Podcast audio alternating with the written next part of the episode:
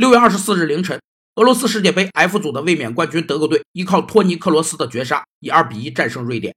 克罗斯本场比赛的大部分时间都表现平平，唯一的丢球就源自他漫不经心的传球失误，而打入关键球后，他就变成了英雄。管理学中有个占主导地位的管理万能论，认为不论环境条件如何，管理者对组织的成败负有直接责任。当组织运行不良时，由管理者承担责任，而当组织运行良好时，则管理者得到荣誉。管理万能论从一个组织的管理者素质决定了这一组织本身的素质这一假设出发，认为组织的效率与效益取决于组织中管理者的决策和行动，他们应能克服一切障碍去实现组织的目标。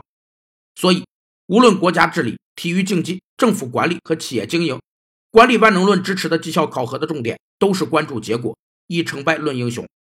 克罗斯的灵光乍现不但拉住了悬崖边上的德国队，也让其重新掌握了出线的主动权，